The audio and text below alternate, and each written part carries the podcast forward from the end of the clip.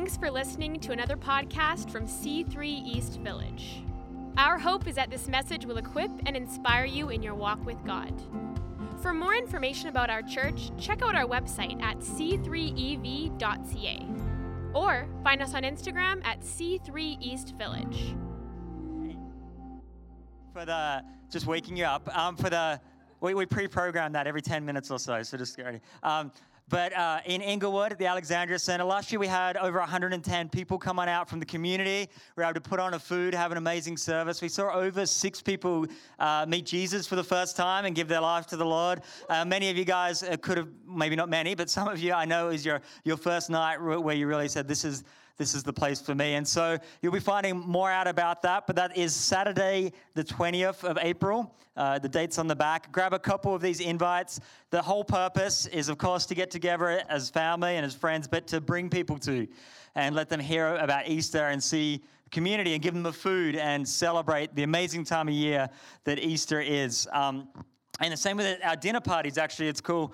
Uh, Jeremiah was saying ours was ours was full up. That's uh, Brittany and I are hosting one this week. But uh, we invited our neighbors along, and they're going to be coming along. So our our dinner parties aren't just for for us here, but it's actually for our friends and our family, and to be inviting people too. So so if there's any spots left, make sure you sign up. And if you've got a friend who you're going to drag along, I mean, bring along, invite along, then write their name down too. And uh, it's because you know, and same with our after parties everything. We want to be a place where you can bring your friends and um, and come along. And I also wanted to let you know before we jump into the message I'm so excited to bring tonight is we're the end of this month, so not this next Sunday, but the last one, which is the 31st, we are having a communion service communion and worship. Yeah, people are pumped. It's good. So it's going to be amazing.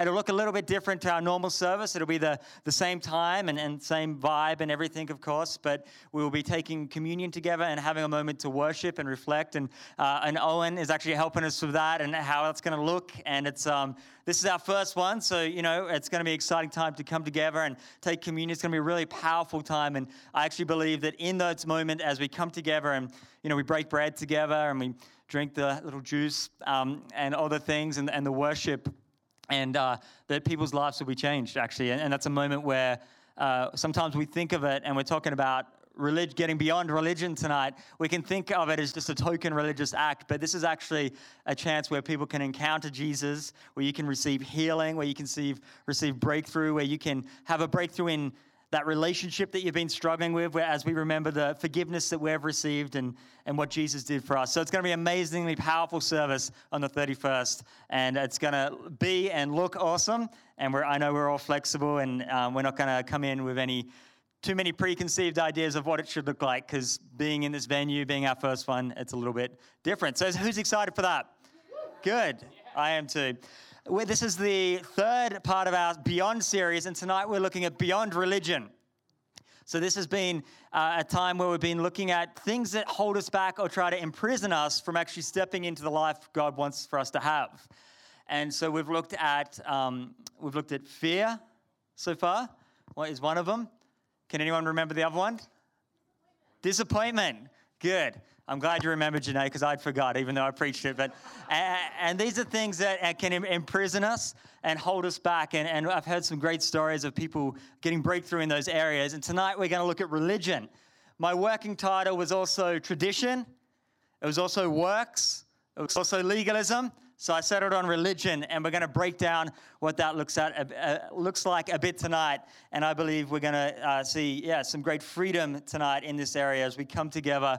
And more than just hearing a message, we've been worshiping, connecting together, but the Holy Spirit's been moving, and He's speaking to our hearts. So um, the three, so the title, I guess, of the, of the message is living beyond religion, or getting beyond religion. I always give you a choice here. It's an amazing thing living or getting beyond religion. So the three things I want to look at, and we're gonna, I'm gonna give you the premise first, and then we're gonna get into it more. Tonight we're gonna look at tradition, religion, and relationship, and the differences between these. So tradition can be, this is my premise, and, and then I'll, I'll jump into the Word of God to look at that. Tradition can be something that imprisons us if not founded in the right place.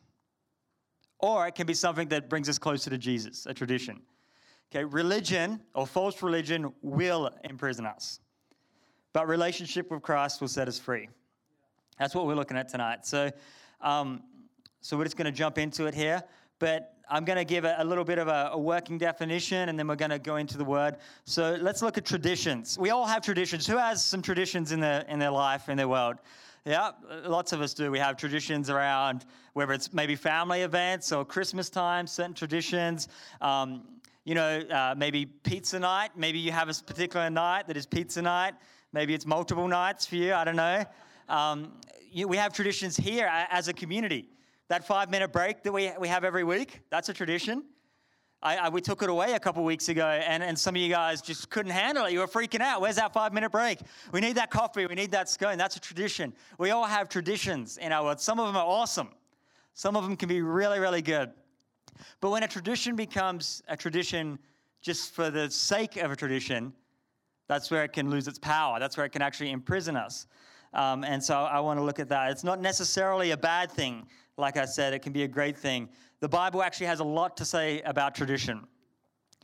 And uh, I guess before jumping into this message, this, this is this getting beyond religion is, is a really something really close to my heart and something I'm really passionate about.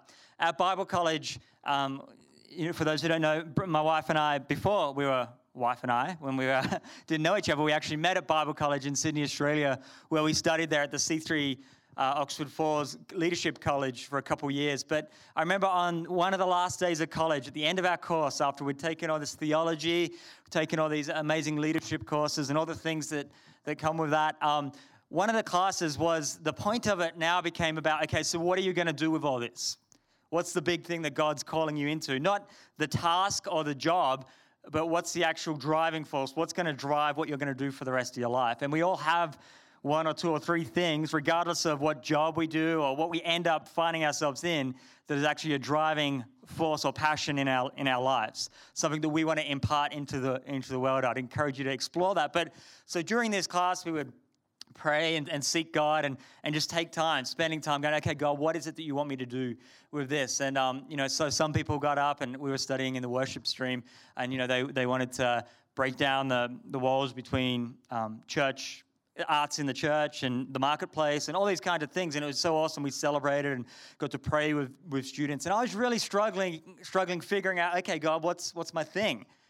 What's the, what, what am I passionate about? I have different passions. But in that moment, um, the first thing that came to me, of course, was um, seeing the lost meet Jesus, seeing people who don't know Jesus yet meet Jesus. That's my biggest passion. That's my driving force. As a church, that's what we believe. It's introducing people to Jesus, to Christ. That's my biggest passion. But what also come out in that process for me was um, so A, it was people meeting Jesus for the first time. And then close to that, my next biggest passion is freeing people from religious, religious chains freeing people from religious chains. This is one, this is so important. This is one of the biggest things that can imprison us and hold us back. And and the crazy thing is, or the, the funny thing is, or the whatever now, after 12 years uh, since then of college, I've found that first thing of introducing people to Jesus so easy compared to freeing people from religion.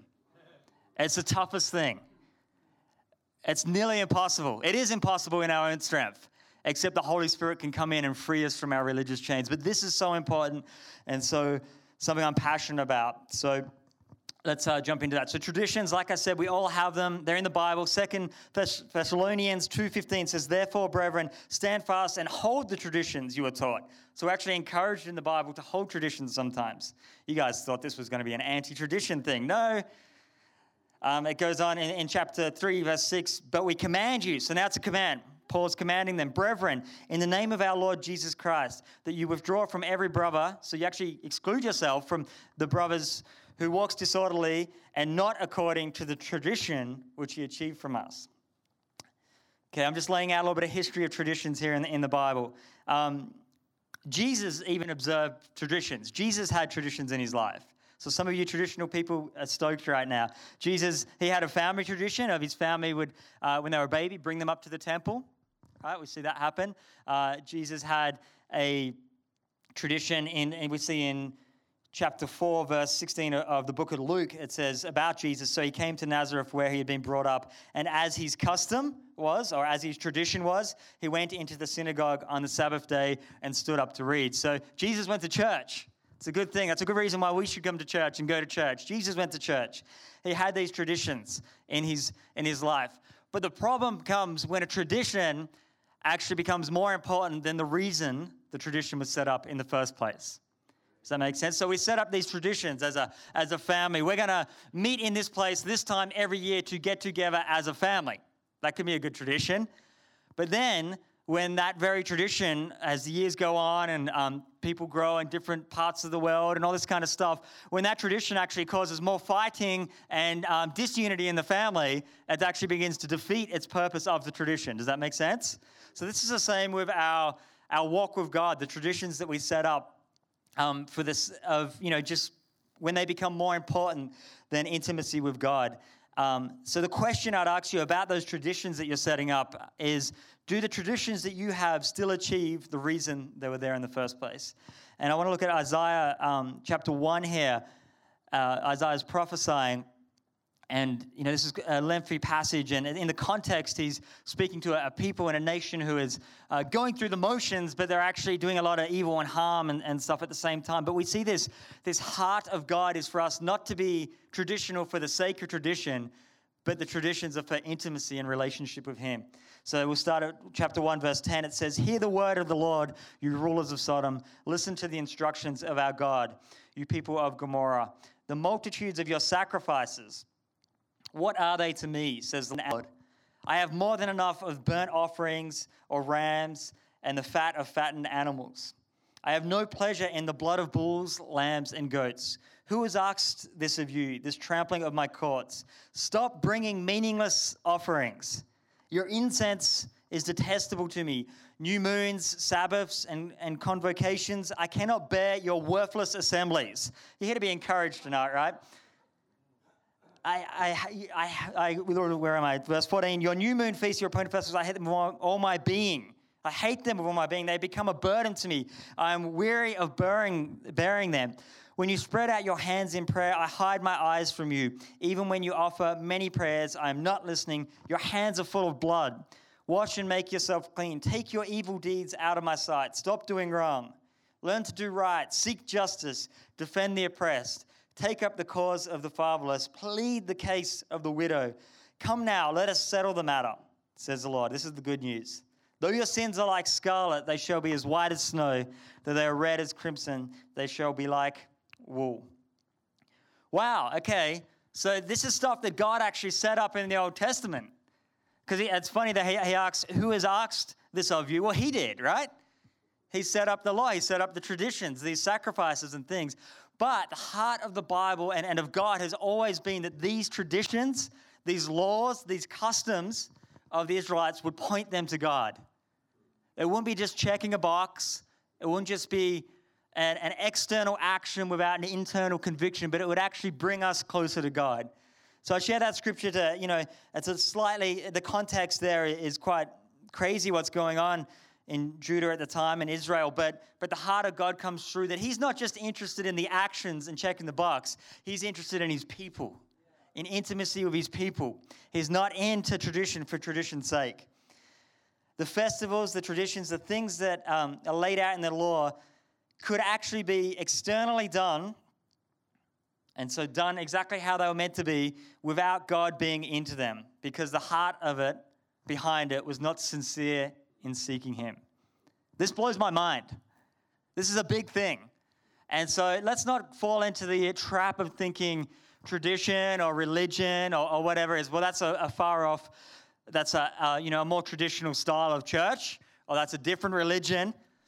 Actually, tradition for tradition's sake and religion looks a lot like a guy in skinny jeans with white shoes on and a mustache at the moment. It looks a lot like what happens in this room. It looks a lot like 21st century Christianity. We can be so guilty of doing this. No matter how trendy or cool you are or how out of the box you are, we can fall into tradition for tradition's sake and religion when God wants relationship. So, Mark 7, let's jump over to see what, what's going on here um, with Jesus and the Pharisees. So, Mark 7, chapter 1. And so the Pharisees, uh, um, the religious people of the time, they were uh, the teachers and the people who were abiding by the laws of um, that had been set in the Old Testament. But what's going on is it's actually shifted, like I said, from being something practiced when God established it to point Israel towards God, and they'd started to add in different customs and traditions that I, at the time, I'm sure, just like we add in traditions to our own life, we're meant with the best of things. We want to get closer to God. But what's happened is that they actually added more to the Word of God and more to the tradition, and it's built up and it's built up, and they're starting to focus more on the action or the, uh, the ritual than, than, than God. And so we see that this here. So in chapter, uh, chapter 7, verse 1 of Mark, the Pharisees, the religious people of the day, and some of the teachers of the law who had come from Jerusalem gathered around Jesus and saw some of his disciples eating food with hands that were defiled, that is, unwashed. Uh, it says, The Pharisees and all the Jews do not eat unless they give their hands a ceremonial washing, holding to the tradition of the elders. When they come from the marketplace, they, they do not eat unless they wash, and they observe many other traditions, such as washing of cups, pitchers, and kettles. So they have these traditions they're building up. Um, and it's, it's a good thing to wash your hands before you eat, right? Like, that's a great thing. Good. I'm glad you said that. But what's the motive? So, so the Pharisees and teachers of the law asked Jesus, Why don't your disciples live according to the tradition? Why don't you, I, I don't get it, Jesus. Why don't they live according to the traditions of the elders instead of eating their food with their defiled hands? He replied, Isaiah was right when he prophesied about you hypocrites, as it is written. These people honor me with their lips, but their hearts are far from me. They worship me in vain. Their teachings are merely human rules. Hmm. Then, then he says, You have let go of the commands of God, the law of God, and are holding on to human traditions. So, for the Pharisees here, the religious crowd of the day, had become more about the act, the ceremonial act, or the tradition of doing something or checking the box than it did about the purpose of it, of getting closer to God. So these guys, let's paint a picture here. Just prior to this, in chapter 6, the end of chapter 6, there is celebration taking place because there's been healings, there's been restoration. Jesus has been performing miracles all around the place, and, and there's a party going on. There's a celebration, and then they're sitting down to eat some food, and it becomes more about the tradition than jumping in and saying, Hey, Jesus, can we eat some food with you? Can we get to know you? Can we relate better? It becomes more about the act there. The commands of God and the, and the traditions that we're set up always need to point us to God, or it trickles into religion, which we're going to look at. So, do you have some traditions, and this could even be traditional thinking, maybe even ones that started off as a great thing that are actually stopping you from experiencing God? It's a big question. Some of us, many of us, are picking tradition over Jesus. We're getting caught up on the, the how it should look rather than the why and the what and the being with Jesus. And I'm not just talking about in a church setting here, I'm talking about in our day to day life. As we go about just trying to figure out what this life is and where God would have us, what are the traditions, or are there traditions in your thinking, your behavior, and your actions that are more important than Jesus? Shall we continue? So, I will. So, so that's tradition. It can be an amazing thing. In the Old Testament, I, I, missed that, but one of the traditions began to actually set up a pillar or a pile of stones of where uh, God had visited somebody or done something or a great battle was won. So then every time that they looked at those stones in that pillar, they would be reminded of who their God was and where He'd brought them so far. And that's an amazing thing. We should have stones that we pile up in our life and, and um, days where we had a breakthrough with God that we can look back on as a tradition and go, oh, look what happened there. Yeah, that points me to God. But when it just becomes a pile of rocks to look at, that's when it loses its power. So, religion. What is religion? So, this gets confusing because uh, depending if you were brought up in the church or what your ideas are in a different set of beliefs or, or your ideas about religion, that can be like, what are you talking about, Stephen? We, we are religious. Of course, we're religious. We, we're a part of a religion, Christi- Christianity, and kind of, but that's what the world's put on. That's the term given from the world to us. Oh, you're one of those religious people if you're a Christian here. You know, I had, when I first met Jesus about age 13, 14, I, I remember one of my friends saying to me, um, Oh, so you found religion now? And I was like, oh, No, no, I found God. I haven't found anything about religion. What's this religion stuff? Now, in hindsight, I wish I said God found me, because that's actually what happened. I didn't find God, God found me. But that's the idea that people have oh, you've found religion. And so I want to define what I mean by religion, because I'm not talking about just a set of beliefs, like that would be one definition of religion. Um, the New Testament actually does speak of being religious and having a religion, but it's not the same way that we do. It's referenced about five times in the New Testament. But what, um, what James and the, the authors there in the Bible are talking about isn't what we've made religion to be. So, religion um, says, in, in this context of what I'm saying, religion says because of these traditions, because of these rules, because of these rituals, because of these behaviors that I perform, I am justified before God. So, re- religion is our effort, humans' effort, my effort, your effort, eh, mankind's effort to climb towards God. If I do these things, then I climb towards God. And, and I would suggest and I would say to us and I would urge us to study the Bible because Christianity isn't that. It's God's effort to come to us. Okay, so religion is our effort to climb to God. If I do these things, I get to you, God, and you approve of me. But Christianity actually says that God so loved us so much and that Jesus so that he wanted so wanted a relationship with us that he actually climbed down to us when we were running from him. Okay, that's what Christianity is. That's a relationship. That's not religion. So that's what I'm talking about when I say religion. It says, because of these external action, I am in God's good books. Because I did this formula correctly, I pass. Relationship with God is I'm saved by grace. Therefore, I engage with traditions and rituals and behaviors that point me closer to Jesus. Relationship with God says, I am in God's good books because of what Jesus did. Therefore, my external actions will reflect that. See how it's switched around a bit? It's not about doing something to get God's approval, it's about having God's approval, so therefore we get to do something. The formula, the only formula now for us is found in intimacy with God through Jesus Christ by His Holy Spirit. That's it. There's stuff that we do, but that's the formula. It's about intimacy with Him. So we're going to look at, um, so that first story there that we looked at uh, of tradition was Jesus, actually a historical event that happened. And we see that in the New Testament. And then we see Jesus sharing parables. What a parable is, is he's telling a story to reflect the truth of God. Um, that he's, you know, he's using imagery, and so that's what we're going to jump in is. So we've looked at something that happened to Jesus around tradition, and now we're going to look at, at a parable he's telling in regards to religious thinking.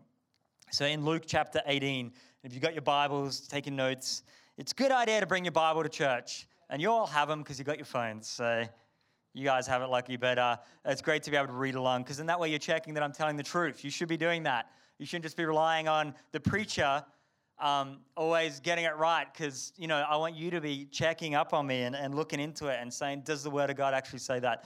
So, um, Luke chapter 18, verse 9. To some who are confident of their own righteousness and look down on everyone else, Jesus told this parable. Okay, so he's speaking to a pretty religious crowd by that. But I mean, I'm not having a shot at the Pharisees because, truth be told, to be frank, most of us would have been Pharisees if we were alive in Jesus' day, right? Okay, like I know we don't like we like to act like the heroes in the Bible stories, but often we're not, and that's why we need Jesus. Um, but so Jesus is talking to the religious crowd. He's talking to the guys who are actually looking down on everyone else, which take note of that. We'll come back to that. And says Jesus told this parable. Two men went up to the temple to pray, one a Pharisee and the other a tax collector. So this word other here actually comes um, from the word, the Greek word uh, heteros, which we get our hetero from, so meaning the exact opposite. attract like so you know uh, how would we use that? Uh, like if someone's uh, heterosexual in our society the attracted to the opposite sex. So it's saying here it's not just saying the other it's actually saying the exact opposite went up to the temple him so newsflash sometimes english isn't the greatest language. Don't walk out don't walk out I know, but sometimes we need to look below the surface a little bit. It, it reveals something to us, but it's amazing when we actually uh, jump in and look at what some of these words that we get our translation to the best of our abilities from. So that word, the other, a tax collector, or the exact opposite was a tax collector. So we have a Pharisee, a highly religious person here, looking down his nose upon other people. And we have the exact opposite, a tax collector. But a tax collector in this society and, and age, like, you know, even in our, our um, is there any tax collectors in the room, by the way? Okay. Even in our, our, modern age and society, tax collectors can be used as, you know, frowned upon. The tax man, right? Um, depending if he was good to you this year or not, I guess. But um, you know, the taxman. But in this society, particularly in, in, the Roman concept, the Rome would go in and take over places, and the tax collectors, so the people who would collect up the tax on behalf of the Roman Empire from the people, were actually picked from amongst their own people. So not only were they someone coming to get the money, they're actually a traitor to their own people because they were working for the Romans. But the Romans didn't accept them as fully Roman, they looked down upon them as well. So tax collector was not only rejected by the people they were working for, they're actually rejected by their own people as well. And it was a very lonely life and a very corrupt life. And when you get into that isolation, this is a different message, but this speaks about loneliness. Loneliness is a dark path to go down right? And so this guy would have been, this tax collector, Jesus is speaking of, people would have thought of someone who was alone and, and, and getting up in, in a lifestyle that wasn't approved of and was ripping off his own people, but wasn't considered worthy of being a Roman citizen or anything like that. So the exact opposite, a Pharisee, highly religious, and a tax collector. Verse 11, the Pharisee stood by himself and prayed, God, I thank you. That's a good start. It all goes downhill from here. God, I thank you that I am not like other people the robbers, the evildoers, the adulterers, or even like this tax collector. I fast twice a week and I give a tenth of all I get. Chapter 13, but the tax collector stood at a distance. He would not even look up to the heaven, but he beats his breast and he says, God, have mercy on me, a sinner. Verse 14, this is Jesus. He says, I tell you, I tell you that this man, the tax collector, rather than the other, went home justified before God. For all those who exalt themselves will be humbled, and those who humble themselves will be exalted. So I'm going to break this down a little bit and, and look at how this can reveal to us if there is some religious ideas or thinking or stuff that we have that would be holding us back. And the beautiful thing is tonight, you can actually make a choice and step beyond those and step into the life that God would have you rather than being held back like this man that Jesus describes by religion. Often we, I, I know I do, often we think walking out of a Christian life, like I said, is about our actions getting us closer to God, that our actions will bring us closer to God. Um, but it's actually out of closeness to God our actions need to flow. So uh, we're going to look at four markers of being bound by religion in this last 10 minutes before we finish with some worship and pray for those who want, we want to shake and break those religious chains tonight. So, four markers of being bound by religion. Number one is comparison and looking down on people. Okay, so we see the guy here, he comes in, the Pharisee, the religious guy, and he stands off um, to himself. And this isn't because he's shy. Actually, the uh, in the context and the, and the imagery of, of, the, the language the Bible uses there, it's because he thinks he's better than everybody else. They're not worthy to, for him to stand with them. And he says, God, I thank you, I'm not like other people. You know, one of the markers of us having religion in our thoughts, in our mind, in our hearts, and in our spirit is comparison and pointing the finger to other people. Maybe even tonight we're thinking, oh man, my, I need to bring my uncle to church. He's so religious. He needs to hear about this. That's pretty religious thinking, might I say. This is us. This is for us. This is for me. We all have religion that we need to get rid of. Point to yourself and say, This is for me. For me. Yeah, me too. This is for me. But often if we're thinking or acting out of religion rather than relationship with God, we'll point the fingers at others or we'll compare ourselves to others.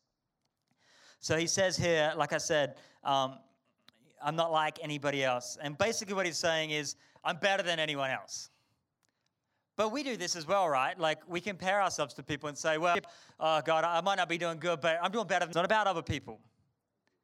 And so if you're slipping into thinking where you compare to other people or you point the finger at them, then this is a religious idea we need to break. Well, I'm doing, and this is the things that we'll say if we, if we have this. So these are markers, remember, that we might be operating out of religion. Well, I'm doing better than that person. We'll say things like that. We'll say, someone like that could never be close to God. Or we'll say something like, or we won't say it, we'll think something like, people like me do not mix with people like that. I'm a good person. I'm a Christian. This is religion. This is not what God wants for us. It's not what He has for us. That's comparison and looking down on people is a marker of being bound by religion. The second thing is a reliance on traditions, rituals, laws, behaviors for justification. So here, um, the Pharisee that Jesus is describing says, what are the two things that he says that he's done? I'm not like other people. So he says that, he compares, he belittles someone else, which we're not to do, but we all fall into the habit of doing.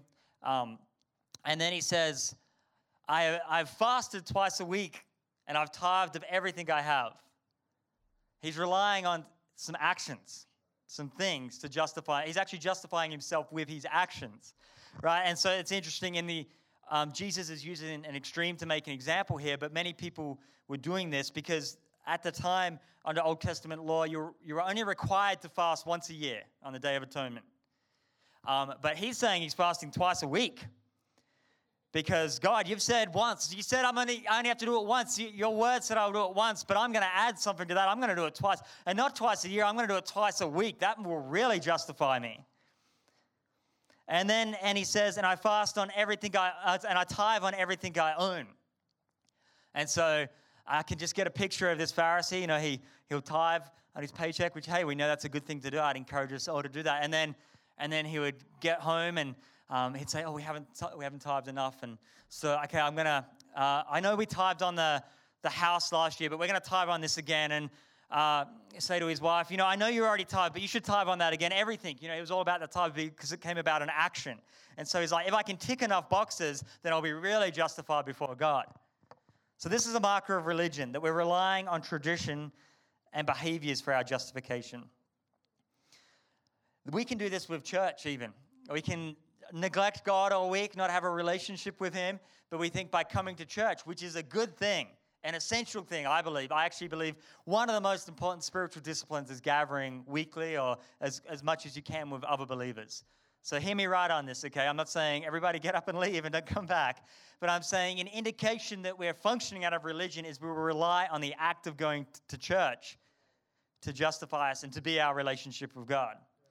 Um, you know, but at what point then does it become enough? Right? If, if, we're treating it like, let's break this example down to its logical conclusion. If, if coming to church was the act that was checking our box, then is it when you get in the car park and you pull in? Is that when you check the box? Or is it when you get your first scone and coffee at the thing there? Or is it when you get first through the first three songs? Is that when we get to check the box? At what point does the action actually justify us? That's the logical conclusion of relying on a tradition or a behavior to justify us before God. It's probably, if that was the case, it probably, like, by the time you got through 25 minutes of this is crazy Australian speaking, you would probably get a big tick. You'll probably get a check if that was the case. I've found that a genuine and sincere relationship with God actually leads me to showing up more than I would beforehand. It actually leads me to engaging more in the worship than I ever would if I was relying on it, because it comes out of a place of being accepted and justified before God. That's what I've found in my own life. So, sec- that second mark is that you're relying on a tradition, a ritual, or behavior for your justification rather than Jesus. The third marker, speeding the process up here, um, is doing the right moves but not engaging. So the guy here did the right thing. He turned up to, to the temple to pray. That's a good thing. He, um, he did his fasting tithing, like I said, he was praying. That's a good thing. Doing the right things, but it wasn't actually moving him. You know, that the language around, the, or the, sorry, the symbol of the tax collector actually beating his chest in the culture at the time, that was talked about a, a crushing before God, a surrender to God, an emotional move that would happen when you would come into the presence of an almighty God that would actually move him to make changes and shifts and moves in his life. And the other guy stood there and said, Because I've done this, because I'm here, because I'm better than everyone else, it was very dry, it was very clinical, it was very rigid. Where, where, so where the tax collector come in and was actually moved, he couldn't even lift his eyes to God. He was moved by the presence of God. But religion would say, well, I'm doing the right moves, so that's all that matters. When's the last time you were engaged in worship and moved to just surrender to God and say, I don't even care what's going on around me. I don't care if the speakers are working or not. I don't care if the person next to me thinks I'm cool or not. I'm just going to surrender and worship God. When's the last time that in our quiet time at home where we opened our Bible up, it wasn't just something that we read through and got done, but it was something where we had to stop and just go, wow. We just go, wow, God. And we couldn't even get through the page because of the tears dropping down on the page or because of the presence of God that comes in. When was the last time that you were moved because God has placed you in this city? Not just to attend a church and to go about your life, but actually to make a difference. Relationship with God moves us to be engaged with what He's doing in the city and this place. But religion would just more be about the external rather than the engagement. You know, you can be an attender of Christianity, an attender of church, or you can be an engager, someone who engages with what's going on. So you can be an attender who just shows up, gets what done, and leave your relationship with God. Well, I did what I needed to do, or you can engage with it. And friends, I urge and encourage you, wherever you're at at the moment, be someone who engages with your relationship with God. Beyond a Sunday night, beyond listening to Shine FM on the way to work, which is a beautiful thing and an awesome thing, but engage with God. He, if the Bible is true, if what we believe, what we say we believe is true, it changes everything for us.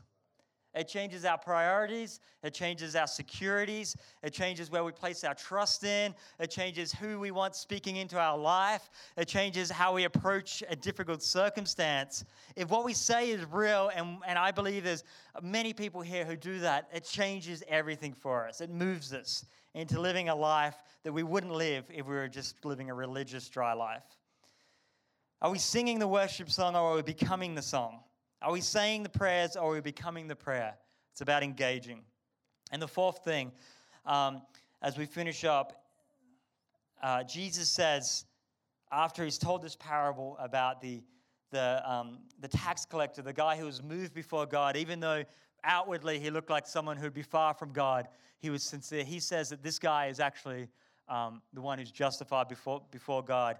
And he says, For all those who exalt themselves will be humbled, and those who humble themselves will be exalted. So, the fourth mark of religion having a hold of us is we exalt ourselves. The Pharisee says, Here I am, God, look at me, I'm great.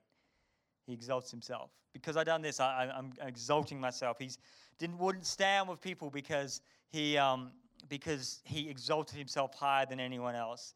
But the tax collector says, God, I don't even deserve to be here, but for your grace and but for your mercy, I'm here. If we are bound by religion, we will put ourselves or others on a pedestal. I don't know, does anyone else ever see this in, in modern Christianity? We tend to have a tendency to put people on a pedestal. So, the preacher that we like, the worship leaders that we like, the churches that are cool, that look awesome, um, you know, we put them on an unhealthy pedestal that God never intended for them to be. Now, we should honor these things, right? Honor is different to putting something on a pedestal. We exalt things higher than they should be, or we try to put ourselves on a pedestal. Has anyone else ever done that to, to God or to others around them? We try to use our knowledge, we try to use our um, relationship with God to, to exalt us above other people that we're talking to. Well, if you only had read as many Bible passages as I have read, you would know that like we act all superior. That's not the heart of God. That's not C3EV. And that's not what Jesus is saying to do here. He's saying that that those who humble themselves will be exalted. So that fourth mark is we exalt ourselves. You know, I love what Timothy Keller says about religion.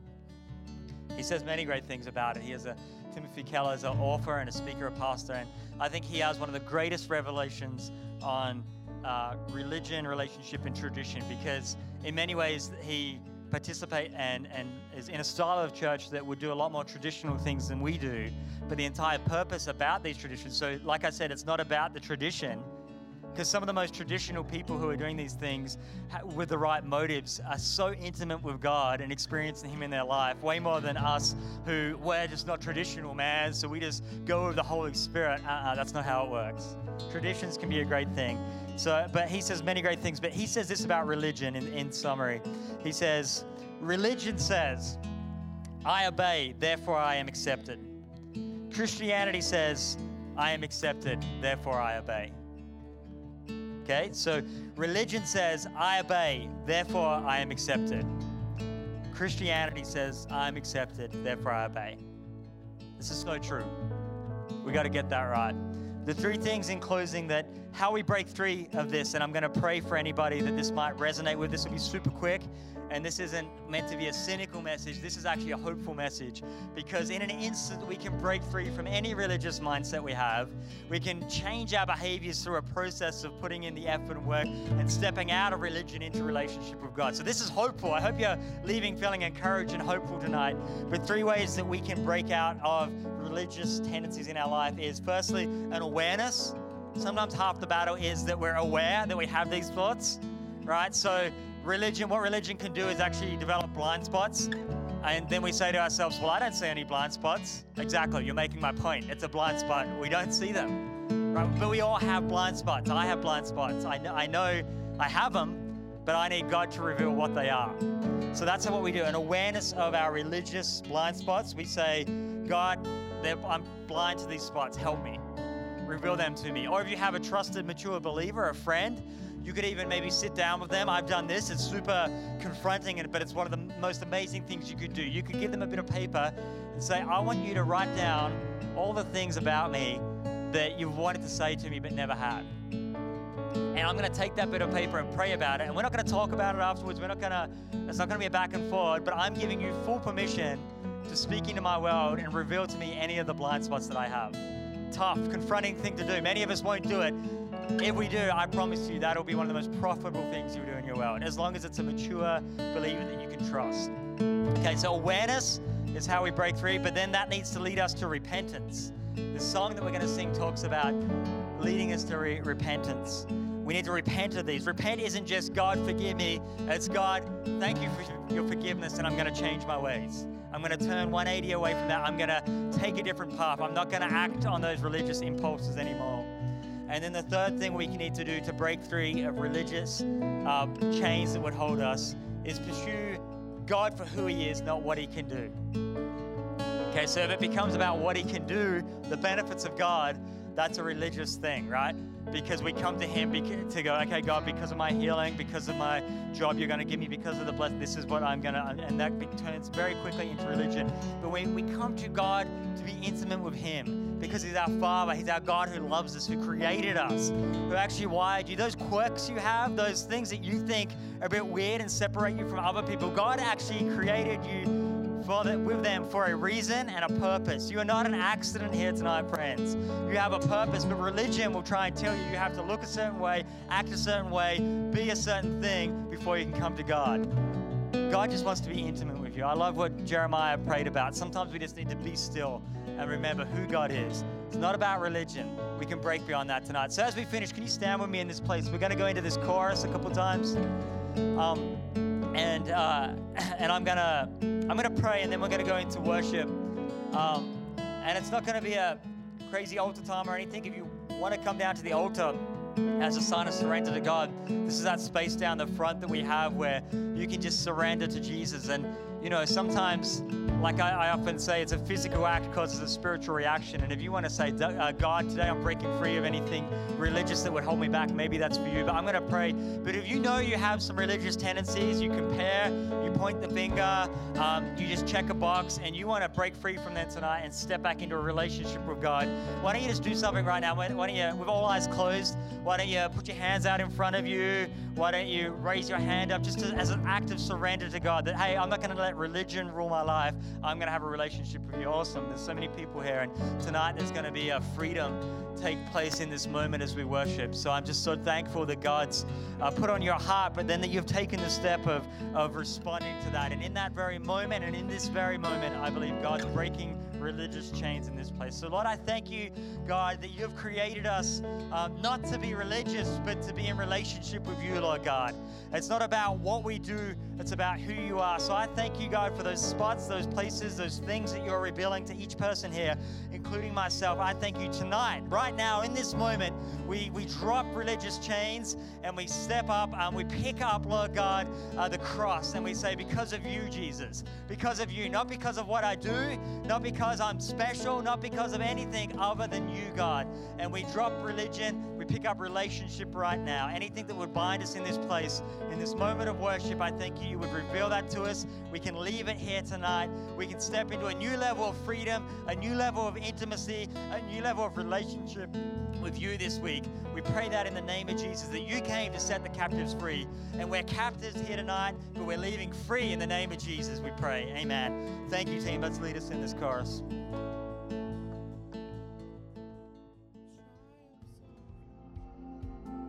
Thanks for listening.